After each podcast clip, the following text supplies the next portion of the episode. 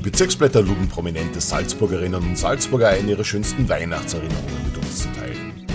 In unserer heutigen Ausgabe hören Sie Landesrat Stefan Schnöll. Ja, zu Weihnachten kommt bei uns normalerweise äh, immer die gesamte Familie aus ganz Salzburg, aus dem Bangau, Lungau, Flachgau, der Stadt Salzburg und so weiter zusammen. Äh, da wird sehr traditionell gefeiert. Würstelsuppen, singen, beten gemeinsam. Ja, und dann gibt's Geschenke. Ich kann mich erinnern äh, an ein eher dramatisches Erlebnis für mich.